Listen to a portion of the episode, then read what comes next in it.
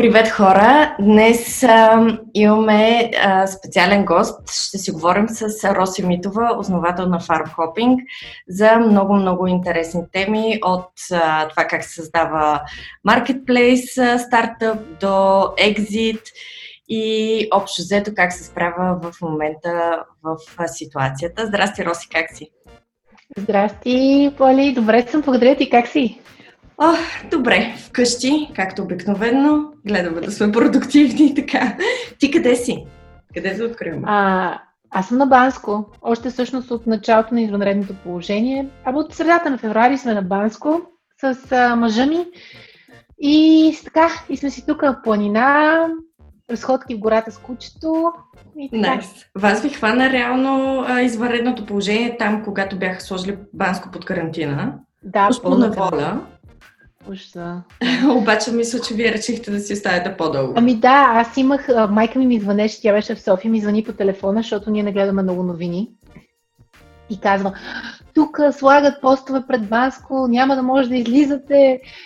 Край. Имате примерно половин час да го решите и ние тук с Сашо седиме, мислиме, мислиме, мислиме и накрая, докато го измислиме, те затвориха Банско. Ма ние така или иначе решението беше по-скоро да си останем. Да, вас планината като цяло си ви влече, пък и вие много обичате да карате, да се разхождате, пък и кучето предполагам, че е по-щастливо там. Абсолютно, абсолютно. Да, за нас планината е втори дом. Направо. А, смисъл, а, не знам. Да. А добре, генерално как ти се отразява извънредното положение? Честно, чак ми е неудобно да си призная. Толкова ми е добре. Има, има. има и такива хора. Това е хубаво, че намираме позитивизъм в цялата ситуация понякога. Знам, аз точно това си мислех, че просто ми е неудобно, че това се случва на цената на толкова много загубени работни места, толкова много а, бизнеси, които се, ще се наложи да затворят. И въобще такава цена за економиката и естествено здравето и животите на хората, но колкото и да ми е срам да си призная, много ми е добре. Да. Тази карантина. Общо взето. А какво, какво, с какво се забавляваш по време на карантината? О, всякакви неща, за които не съм имала време. Първо, че при мен е все пак карантината а, и дойде в някакъв друг период, след като аз вече излезах оперативно от Hopping, съответно бизнеса а, го продадахме. И аз а, реално съм в карантина и без целият този стрес на а, на онлайн продажби, защото в момента се случват страшни а, избухваци, в смисъл целият онлайн сегмент на, на храни избухва в момента. Това е нормално. Да, хората и към сега, като цяло. Да, да. Сега откриват, всъщност хората сега откриват а, ползите от а, онлайн пазаруването и може би това ще е така един а, революционен момент в историята на, на онлайн а, на онлайн сегмента и за добро ли за лошо вече е зад мен това нещо. Да. А, нали, човек може да каже, може би малко избързах, но а, факт. Та, аз си седях, си седа, чета, чета много, чета много. А, правя онлайн курсове в Курсера супер много за социална психология, позитивна психология, всякакви вид психология. Аз много се интересувам. Лидершип, психология. Nice. А, разхождам се много. Въобще, ние тук до миналата седмица карахме ски. Имаше сняг горе, така че всеки ден сме горе в планината а, по 5-6 часа. Готвим си, готвим си. Страшно много. Изкарала съм тайландската си готварска книга и правя разни неща, дето по принцип Сашо, Сашо сигурно е качил 5 кила, как сме тук и аз бе. Но всякакви неща се готвят. И така. И... Nice. Аз като цяло ти спомена екзита и знам, че а, нали, не си говоря много по темата и много ти благодаря, че сега нали, ще поговорим, обаче искам да го оставя за по-към края на разговора, защото искам да те върна малко във времето, когато, значи ти си живяла и учила в Лондон, след което mm-hmm. се връщаш в България, стартираш да. бизнес тук. Интересно ми е а, от една страна защо реши да се върнеш? Ами, всъщност, не съм го много мислила. Аз реално стартирах фармхопинг в последната година на университета си, когато си пишех дипломната работа. И даже си спомням, че а, така се роди фармхопинг. Аз си пишех а, дипломната работа и на другия компютър а, ми бяха писали от университета, че имаха такова а, сбирка на предприемачи. И аз реших да участвам. Не знам, те, някой ми каза, байде да участвам или аз. И всъщност тогава участвах с, а, казваше се eFarm, много креативно име. А, идеята беше да първо, първообразна на фармхопинг. И всъщност тогава го пичнах, имаше представители от Silicon Valley Bank, в смисъл доста от leading стартъп средата тогава, още въобще не знаех, що е то стартъп и екосистеми и така нататък. А, но имаш тогава хора и, получих супер добър фидбек и а, даже си спомням, забравих му името вече, минаха доста години, но си спомням, а, мисля, че беше regional шефа на Silicon Valley Bank, а, нали, си заговори с мен и каза, супер добра идея, трябва да развиеш, естествено много е рано, много е unpolished, но има много потенциал. И всъщност а, тогава пък отваряха Eleven, а, първия кол на Eleven, и, да. и чухме за него, кандидатствахме за Eleven, одобриха ни и аз реално се върнах. В смисъл... А, ти всъщност заради фармхопинг си се върнала, аз не знаех. Да, да. Реално заради това. Мисля, имах някакви, вече, вече бях почнал да ходя на job interviews, Goldman, Bank of England и така нататък. Имах няколко job offers и като все едно получихме финансирането а, от Eleven и аз си казах какво пък. Смисъл, Давай, да скачам. Ще му даде шанс. А добре, а ти преди това не си мислила за стартиране на бизнес? Не ти е било това goal Не е било, т.е. съвсем случайно някак си някой ти, ти дава кораж за това нещо. Да, да. Всъщност, въобще, както ме връщаш назад, не съм, въобще не съм, примерно, ако се сравна с теб, нали, и с а, въобще хората около мен, с които се запознах тук, бяха много по-напреднали в този стартъп менталити, въобще в а, какво е стартъп, lean startups, нали, всякакви неща. Аз реално се върнах и нищо, нищо въобще за мен беше investment pitch, беше някакъв what? Вау, Роси, често да ти кажа, защото ние се познаваме доста години, никога не съм знаела, че това е така. В смисъл, никога не съм предполагала, че а, някой около нас в тази екосистема има повече разбиране за тези неща от теб, ама според мен по-скоро резултати и поведение, това е било нещо, което... Ми аз, смисъл, първите години много, много такъв стръмен learning curve имаше. И особено много нещата акселерираха с Seedcamp. Смисъл, реално за мен е приемането ни в Seedcamp като нали, ние сме и първата и единствена, предполагам и за дълго време ще останем, а, нали, компания от България? Seedcamp, да, и, и това беше за мен много голям първо, нали, confidence boost и второ много голям, много steep learning curve. Смисъл, а колко време след като стартирахте ви взеха в Seedcamp? Горе-долу. Аз те върнах в историята. историята. Ами, чакай да видя. Чакай да видя. Е, сега ще отворя имейла. защото, защото просто наистина... Реално фармхопинг кога стартира? Това е 2 и... Ам... Ми, реално, ако говорим за фармхопинг, фармхопинг, когато го основахме като ОАД и влезахме в Eleven с mm-hmm. името фармхопинг, мисля, че беше 2009-2010. 7 години. 7 години, значи 2... О, значи 2013 Оф, леле, как ме... Окей, okay, окей, okay. но там, в uh, ранните 2000 Много, да, първията кохорта на Eleven, но аз даже не го боря тогава това за начало реално, защото ние толкова се променихме. В смисъл, аз ако ти разкажа с каква идея сме кандидатствали за Eleven и те ни дадаха пари, ще... Айде, айде, айде, кажи. а, реално, а, първата идея на ме е срам да си го кажем. Ама то това е супер полезно пък за хора, които се чуят да стартират. Нали? Да, Ти какво да. си мислиш, че ще стане и какво става накрая. Какво, да, и да, то да. става нещо съвсем различно. Абсолютно. А значи първата идея беше, а, че може да си вземеш овца под найем и... Сериозно? А, да, овца, не, не съм свършила. Това не е даже, това да, даже не е най-смешно.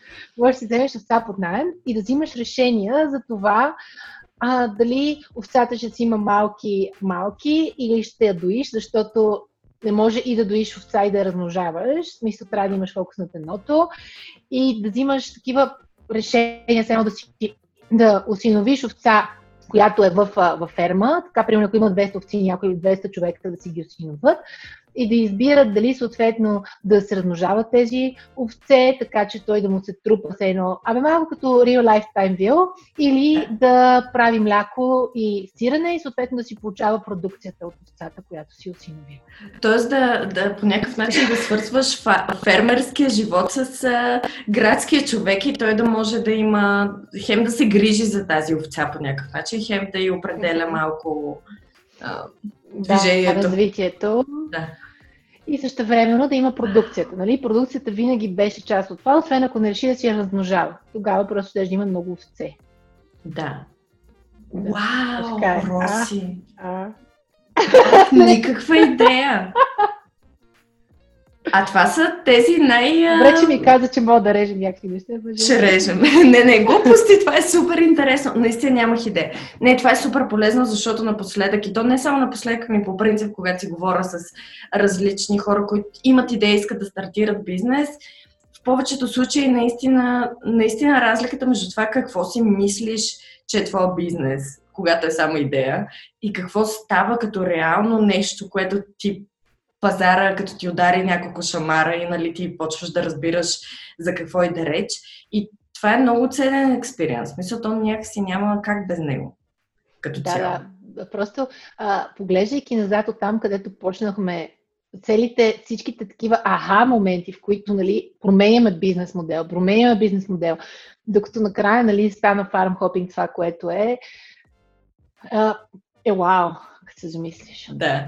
Вие в Seed Start влезнахте реално с фармхопинг, фарм, фармхопинг идеята. В, а, в Seedcamp, да. А, в в, боже, да. сори. Да, да. А, в Seedcamp влезахме, да, с фармхопинг идеята, която още не беше това, което е фармхопинг сега, също. Не беше. Още тогава правихме деливери до точки, правихме кооперативи, имахме хора, които рънваха кооперативите, така че пак не беше смисъл това, което е фармхопинг сега. Аз си спомням кооперативите. Те някакси звучаха, ма те повечето неща може би звучат като много добра идея преди да я а, представиш на пазара и да видиш как се развива. Какво стана с кооперативите реално? И каква им беше концепцията, за който все пак не знаем? А, кооперативите бяха всъщност да. Всъщност, след като опитахме да даваме овце под найем, обаче някакси нямаше резултат, решихме, а, почнахме да продаваме, реално хората се интересуваха от, от, от стоката. И, и най- най-интересното беше всъщност пивото и начинът по който измислихме кооперативите беше. А, ако трябва всъщност, както си говорим, да кажа, освен Seedcamp, може би Bethouse беше също толкова голям такъв пивот, за, в, в моето развитие като предприемач и в, съответно в развитието на FarmHopping като компания, която аз, аз рънвам. Чак Бетхаус се запознах с теб, с Ники, с хора от средата, които нали, така ме за съвсем по различен начин погледнах на... Тогава разбрах, що е то екосистема и какво е, какво е то стартъп реално. А с Сашо преди това ли се познавате? Сашо се запознахме в Бет, с Бетхаус. Да.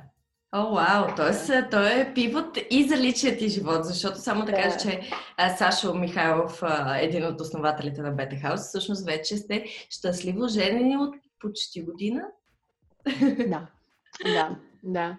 А, но тогава си спомням, че нямахме никакви пари. Бяхме останали в сметката с, ама край фалит, мисля, примерно 2 лева. Аз имам скриншотове на тези моменти в сметката си.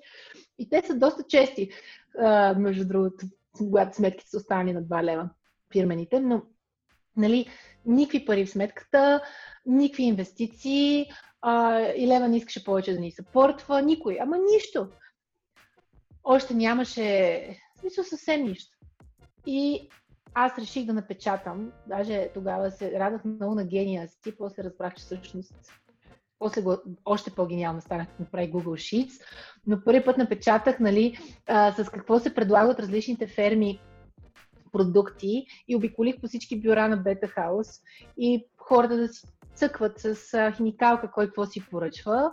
И фермите доставиха до Beta House и даже ние в кухнята на Beta House, ако някой от бабка го гледа, а, това не трябва да е такова, но в кухнята на Бета Хаус едни големи баки сирене. Ние сте с първата, първия такъв актив на фирмата беше електронна везна. И с една електронна везна, защото хората нали, си поръчали 1 кг 500 грама, фермите поръчват по 30 кила баки. Смисъл, те не може да им обясниш сега да ти го такова. И ние там мериме, разфасоваме, разфасоваме и носиме, и носиме на, на хората нали, в Бетхаус. И всъщност така се роди идеята за кооперативите и за доставките по кооперативи, после това просто се разви. И, и фермите доставяха на едно място, и ние после като логистична, като нали, посредник между фермите и клиентите, доставяхме в различни локации, които бяха кооперативи. Идеята беше, че това са сборни точки на много хора, където ти оставяш продуктите и те, когато им удобно минават и си ги взимат, или там работят, или а, примерно им е близко до дома. А, имахме и такива организатори на кооперативите, които фактически получаваха комисионна от това да промотират фармхопинг и все едно да организират, да седат докато се приемат поръчките, ако има оплаквания да ги приемат, да ги връщат към нас и така нататък. Да приемат плащанията, когато са наложен платеж и така. Да. Значи, това беше то реално кооператива все пак вие не го продължихте след това, но то пък е било като такава стъпка към самото развитие на бизнеса, естествено някакси. Да, да. Nice. Да, просто като пуснахме доставки по домовете и в смисъл те западнаха. Да.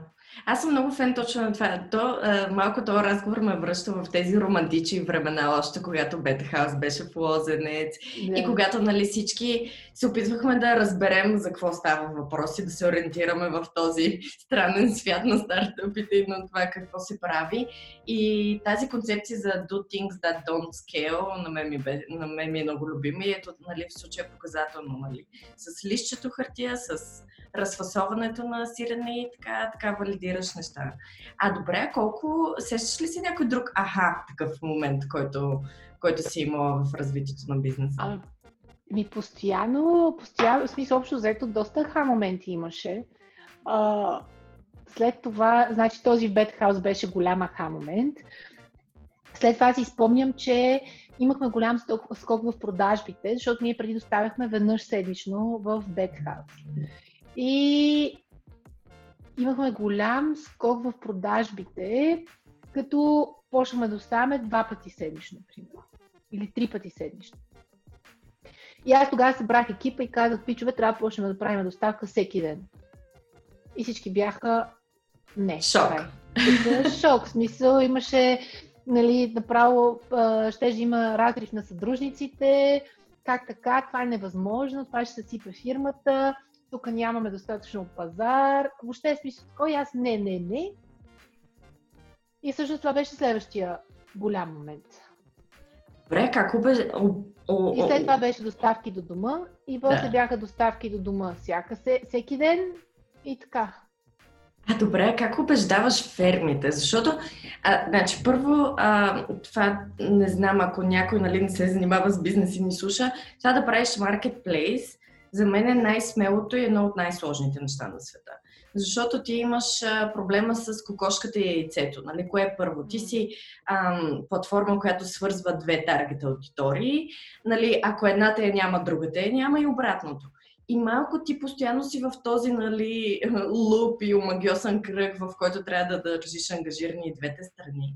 Обаче това за фермите пък особено ми е странно, защото все пак нали, това изглежда като един много традиционен бизнес и изведнъж нали, да влезнат на платформа, пък директно, пък ти да ходиш да ги убеждаваш. И знам, че там физически също имаш много интересни истории. Ходенето по фермите или ходенето по мъките, не знам точно кое от двете е било. Ами, а, интересно беше и може би най-така пресния ми спомен, това беше когато стартирахме фармхопинг в Лондон. А, защото там наистина отидахме от скрач. Трябваше само аз имах а, още една а, а, моя колежка Ана и двете трябваше да направим фармхопинг в Лондон с 15 000 евро за 3 месеца. Дори не са паунди. Не, не са паунди. 15 000 евро са и общо взето беше а, живееш по канапета на приятели, ядеш боб от консерва. А... Точно романтични времена. да, аз не бих точно ги нарекла романтични времена. А, аз си изгърбих от работа, а, но да, беше много така. Тогава бяхме също с периода в CTM. Беше много, а, много rewarding, а, нали, bottom line. А, но си беше изгърване. Та, тогава всъщност имахме пак да се сблъскаме с това нещо. Реално при нас фермите това е толкова инвеститори съм го обяснявала вече. Просто на всеки пич и всеки... Това е въпроса на всеки... Писнал ли ти е с този въпрос? Не, вече просто такъв звучи на отговор. Даже е това влиза в, в такъв мод и директно. Ами всъщност ще се очудиш, че фермите имат много малко възможност да продават продуктите си в нормалната, да си плейс продукция в нормалната мрежа, за да достигнат крайния клиент. Значи те имат опция фермерски пазар, което обикновено се случва веднъж седмично. Когато ние стартирахме Farm Hopping, фермерски пазар в България тък му прохождаше и въобще не беше нещо, което е много добре развито. Втората им опция е да си имат собствени вебсайтове, което значи да имат разход за вебсайтове, да се занимават с програмисти, да карат потребители на тези вебсайтове, да се занимават с а, клиентски, с а, обслужване на клиенти, връщане на пари, отговаряне на въпроси и така нататък, което е супер time consuming и както всички знаем, въобще не е толкова лесно. Mm-hmm. Третата им опция е да се пробва да продават в магазин.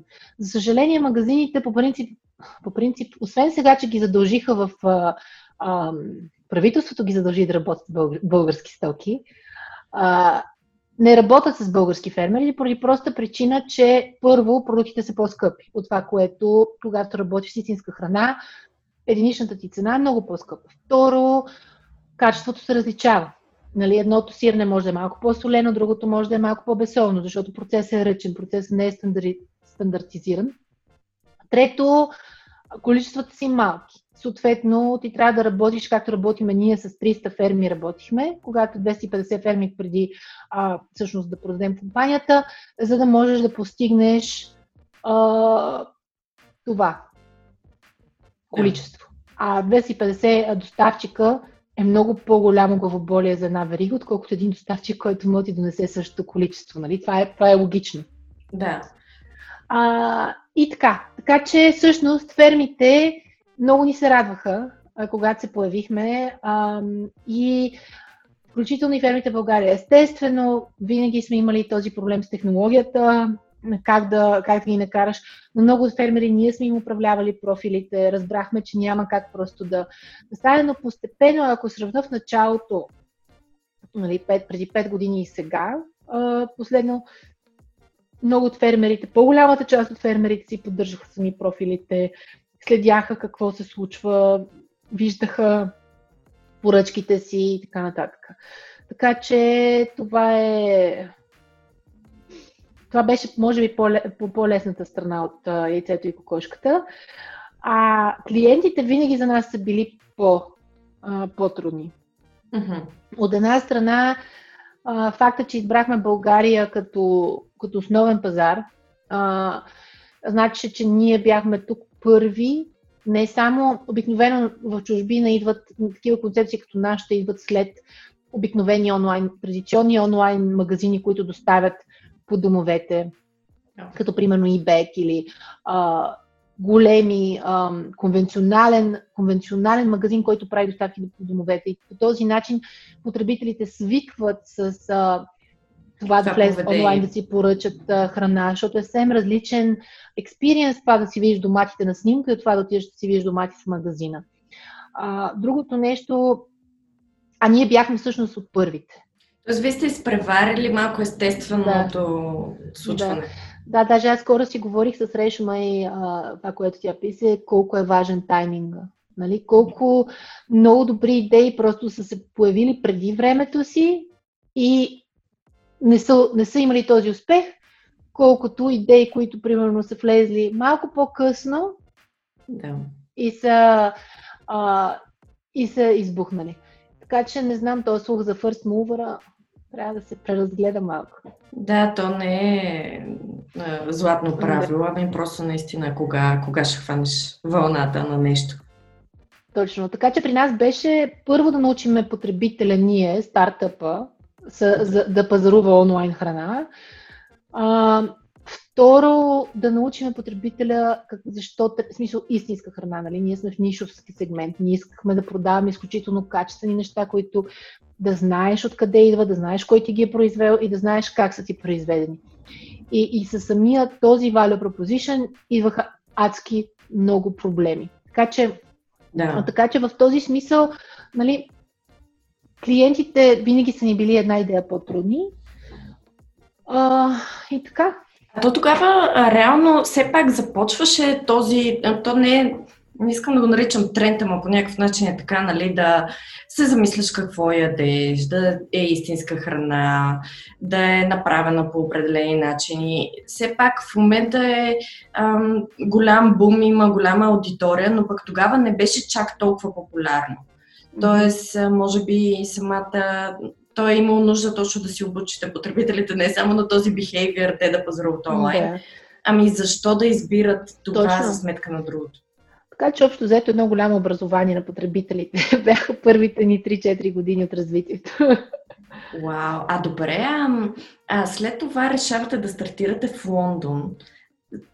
Как, сега, в смисъл, то може малко странно да звучи като въпрос, обаче действително Нали, ако си представям, че говорим на някой, който се чуди да стартира бизнес или се чуди как да развие своя бизнес, той е стигнал до едно ниво, обаче какви са следващите стъпки напред, как решаваш да отидеш в Лондон?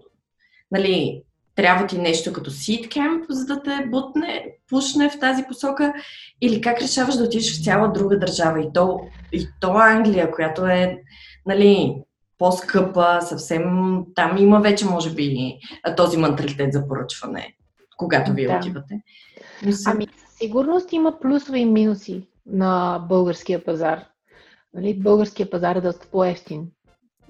Много често ам, аз съм си мислила, нали, използваш го малко като сандбокс. В смисъл такъв, тестваш някакви неща, а, да направиш това, което ние направихме в Лондон, ще струва сигурно 15 милиона да. сравнение. Значи тук говорим за десетки пъти по-малки разходи в това да направиш продукт, да го тестваш, да получиш маркет фидбек, да, го, да се върнеш, да го развиеш, да получиш маркет, да ги излезеш пак и така нататък. От друга страна пък негативите на българския пазар е, че той е много по-малък. Съответно, а, хора, които оперират само на българския пазар, им е много по-трудно да намерят инвестиции, защото тук говорим за един изключително да, малък пазар. А, платежоспособността на потребителите е различна от тази в Лондон. А, потребностите са различни. А, екосистемата от към, от към инвестмент е много различна и а, това е много важно. Нали, този support network, early support network е много важен.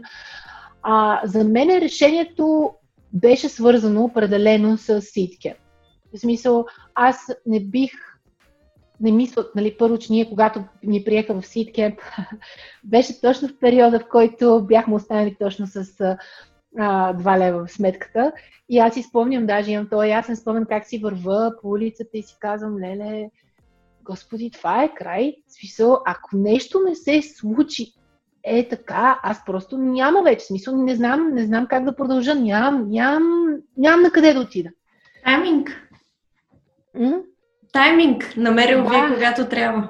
Да, и, и всъщност си спомням, даже с ще играхме тенис, не че играем по принцип тенис, а, но тогава играхме тенис и получих имейла, че съм в uh, City Camp Waiting List и фактически бях в waiting list и две, две, на второ място в waiting листа и два, два стартъпа не се появиха в Берлин Week и ние влезахме. Смятай. Така.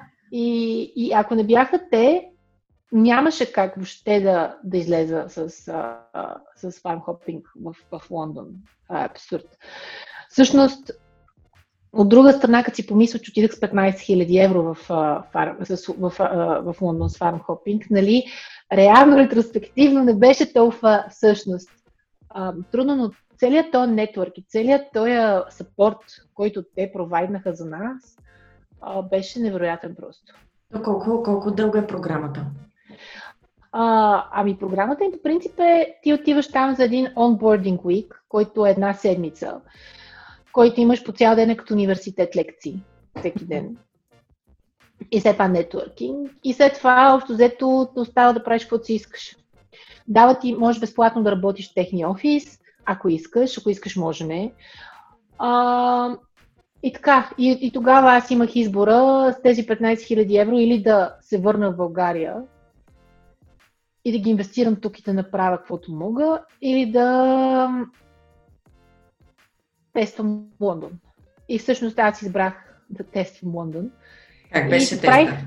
Страшно добре. В смисъл, спомням си, че Карл си решма на, на, на питчинг бях казали, че това е, че съм направил unbelievably well done job. И, и когато ти го каже някой, който толкова много уважаваш и цениш, защото за мен те са, те са ми, нали, имам още двама, още един-двама инвеститори, които толкова много са направили за мен, а, но те са едни от хората, които просто и като отношение, и като помощ, и като смисъл, как да кажа, те са, те са моите идоли, които сме, нали, сме помогли да се развия на, на това ниво, на което съм, те и кавам. И реално беше много силно за мен. И си спомням, че а, тогава се пичваше, защото трябва да изчакаш да се съберат всичките там investment committee на SeedCamp и пичваш пред Болдъртън, пред всякакви, в смисъл пред висите от всички. Всички трябва да те одобрят, да получиш следващия рунд финансиране. И, и си спомням, че така, това е една от най-добрите презентации, която са виждали. И аз бях така вече. Тогава вече си понатрупала опит с пичинга, което е да.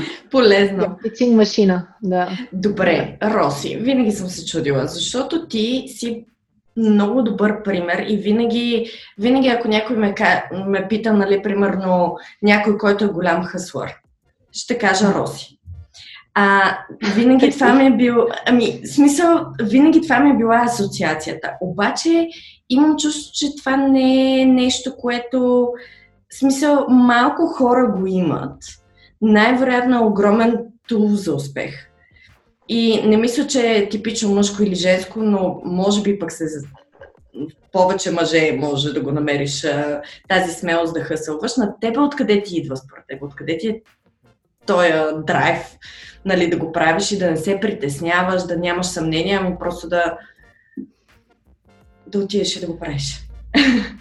Ами, не знам дали е черта на характер или е свързана с целта, която се опитваш да постигнеш. Защото а, в смисъл, аз си спомням, съм причаквала на Forbes leading editor в женската туалетна, защото иначе никой, в смисъл, тя избягва всякакви стартъпи, защото иначе такова е уж, нали, как да похванеш този точно uh, conversation, в който ти, тя не е стълкната и тя се заинтересува от тебе и те пита и да излезеш, нали, Forbes.com. Uh, е, за такъв тип е... неща говоря, защото да, аз сигурно да. ще получа мини инфаркт, ако трябва да прекачаквам някой в туалетната. да, доста време прекарах тази туалетна. То трябва да изглежда, то трябва да изглежда, нали, Естествено, естествено сте се засекли там. А, да. излизам от туалетната, а не знам коя си мия си ръцете. Да, поканиха ме тук, това, но... Е, добре, винаги ли си била така или заради стартъпа стана Оф, такъв тип пост? Това е много труден, това е много труден въпрос. Не, не знам дали как да, го, как да го отговоря, защото